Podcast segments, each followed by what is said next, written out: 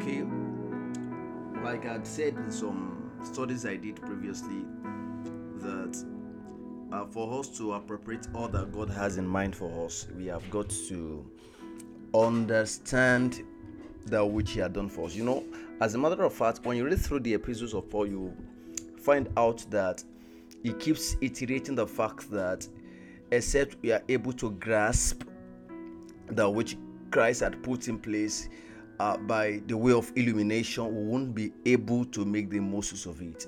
Another time, I've been pondering the scriptures from Colossians chapter 2, verse 2, where Apostle Paul began to pray that the Laodicean Christians and the Colossian Christians will come to the full understanding of the mysteries of Christ. And you know, in um, Ephesians chapter 2, Apostle Paul made us realize what he meant by the mystery.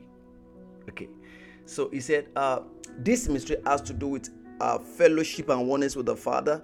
And he said, God had called him to disclose the mystery to the body, especially where it has to do with the Gentiles, so that we can be able to come to the place of fellowship. Actually, he says that he had given me the mystery so that you will know what is the fellowship of this mystery. And he told us that when we come to the plane where we understand the fellowship of the mystery, we'll be able to show to the principalities and powers what is the uh, manifold wisdom of God, which God had ordained will be revealed before the foundation of the earth.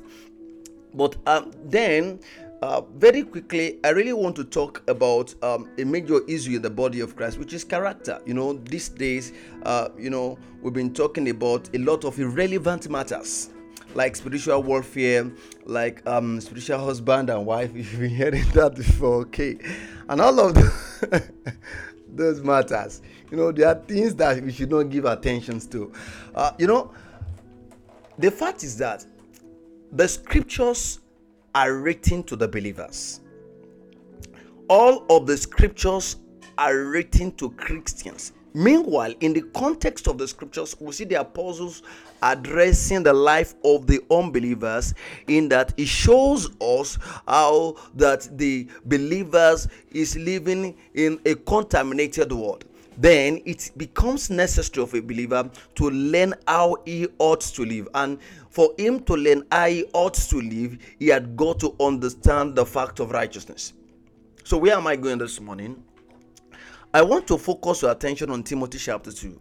You know, for some times now, we've been looking at righteousness what God expects of a man, how a man ought to live. And in, in Titus chapter 2, you see Apostle Paul began to explain to us the concept of the grace of God again. He began to tell us that the grace of God has is um applicable significance in that it is by that grace we are saved.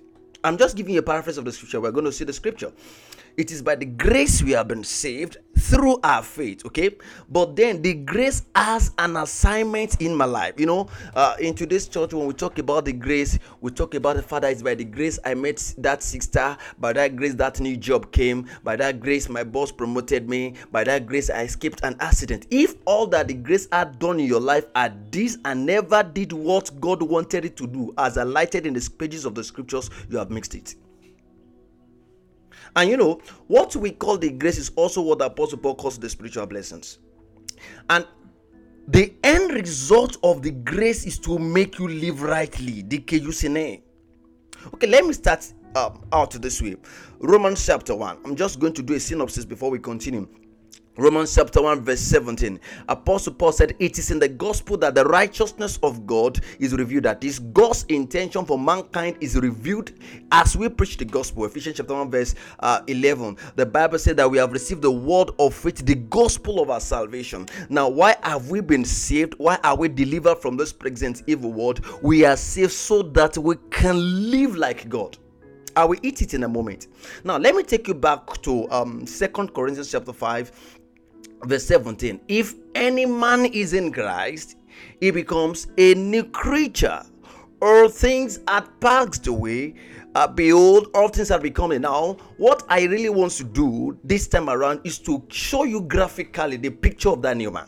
Because that new man is not just um, indiscriminatably uh, in the image of christ. And as a matter of fact you never knew christ. Neither do i We never knew when Christ lived how he reacted to people, how he treated people, how he demonstrated love. But then we know that when we came into Christ, we become a new being in the order of Christ. And this new being is described behaviorally. In other words, the Christian faith is a faith that has to do with character. I have this to say that Christendom is the way it is today because believers are not taught how they ought to live. Okay. So we are not forming well because of character issue. And why character issue? We have not been educated. Okay, now let me quickly go through the book of of Titus chapter 2. Um I'm going to read from verse 1. Can I have that other um okay, thank you. Don't be annoyed. All right, Titus chapter 2 now, don't forget my emphasis. We want to see the picture of that new man in Christ. Okay? He is a new creature. How does he look like? We want to see. So in Titus chapter 2, Apostle Paul began to describe to us graphically the life of a believer. And let me say this you know, there are portions of the scriptures that are not usually read in our meetings. I mean, in church meetings. We could read other scriptures, but we don't read them often and these books include Titus and Timothy because we call them pastoral letters. We only read them when we want to do believers meetings or want to do ministers meetings. We begin to read what a life of the of the pastor should be. But as I begin to study that scriptures, I discover that that scripture is not meant for pastors. It is meant for believers. Apostle Paul began to disclose to Titus how the life of a believer should be. Never you forget that in, in these scriptures, in chapter 1 of Titus, like I like doing um, exegesis, Apostle Paul said he had sent Titus as a minister over to Crete to appoint leaders in the church so that they can learn how to behave. So it's not just that, hey, I came to Christ, I confessed Jesus, and since I confessed Him, my life had changed, and my job has been going well, my business has been going well, and I've been praying more in tongues, but your, your, your neighbors cannot live well with you. Okay? your your boss, you are you are you are a thief. Okay, you know we've we've told you that a person can be a believer and is stealing. He's born again for his steals. That's the problem. He can be a believer. You know that was the issue I raised some days back. He can be a believer and is sleeping with somebody's wife. He's he's born again. But how do we correct this? Titus told us. Apostle Paul told us through the writings of Titus. Titus chapter 2. Um, from verse 1. But speak thou the things which becometh sound doctrine. That is amazing. Apostle Paul said, as a pastor of a church, this is what I should teach my members. You not teach them oh, oh, mommy. They will be praying that prayer. My mothers and my grandparents prayed that prayer for generation. That thing. they fought the battle till they die. But Paul said, Look, when somebody had received eternal life, this is what you should teach him. And then what is telling us to teach is what became our character in Christ.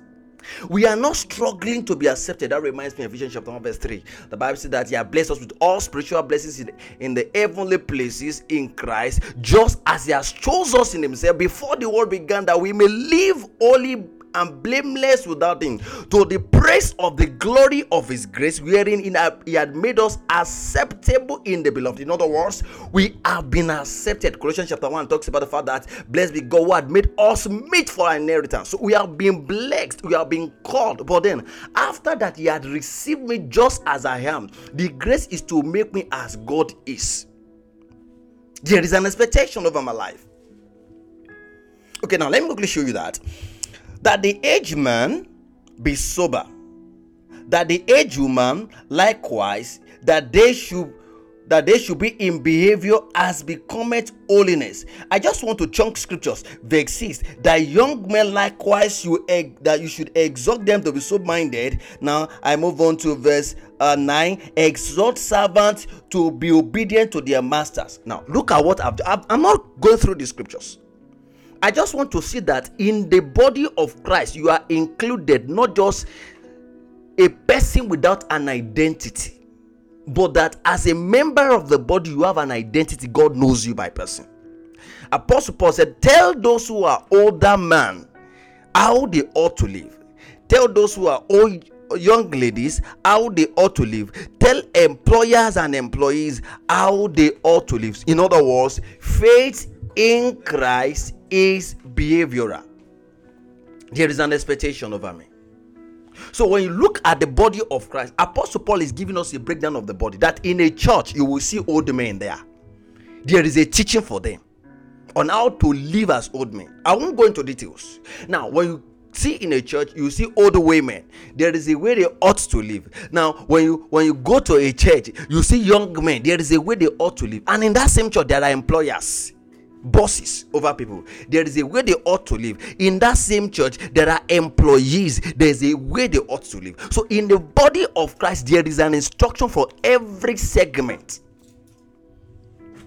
Now i now move to verse 11 where we round off. We are going to see this properly. But that the situation is the way it is in the body of Christ because we have not been taught how we ought to behave. In fact, recently it occurred to me that 70% of the old epistles is about righteousness. So, holiness to me is not just a doctrine as it were, it is the lifestyle of the believer. Okay, now look at verse 11. As Apostle Paul began to round off he wrote, Say, For the grace of God that brings salvation had appeared to all men teaching us that denying ungodliness, worldly lust, we should live soberly, righteously, and godly in this present world. Now, let me draw your attention to something. Living in this present world, in other words, the grace of God has much more to do with the way I live my life, not what I just confessed in Christ, not the prayer point I prayed, not that I read my Bible, not that um, I'm a worker in church. He said, The grace teaching us how to live, mannerism, attitudes to life and it says that what you call the grace of God is God's character in you. So that is the issue the Lord is confronting us with. And we trust Him that will lead us further. And there are other issues, but like I told you, we are just doing synopsis. So let's just bless God for this morning. For the truth of His word revealed to us, because it's showing us how our life is to be patterned in fact, in verse 7 here, Apostle Paul wrote said that young men likewise exhort to be sober minded in things, showing yourself to be a pattern. That's what God is doing, He's making me a pattern. Not just a pattern because when I lay hands on the sick, they get they, they, they recover, or because when I preach, people quick at my preaching, or when I when I stand up, I reveal the glory of God the way I use my altar and say, Look, your life is a pattern by the way you live it. So we are going to say, Father, I submit myself to you. I yield to you so that I will live the way you want me to live. That my life will pinpoint the finished works. In the name of the Lord Jesus. Thank you for this morning, Father. We know there is more, but it's the only we can pick out for now. Be glorified in Jesus' mighty name.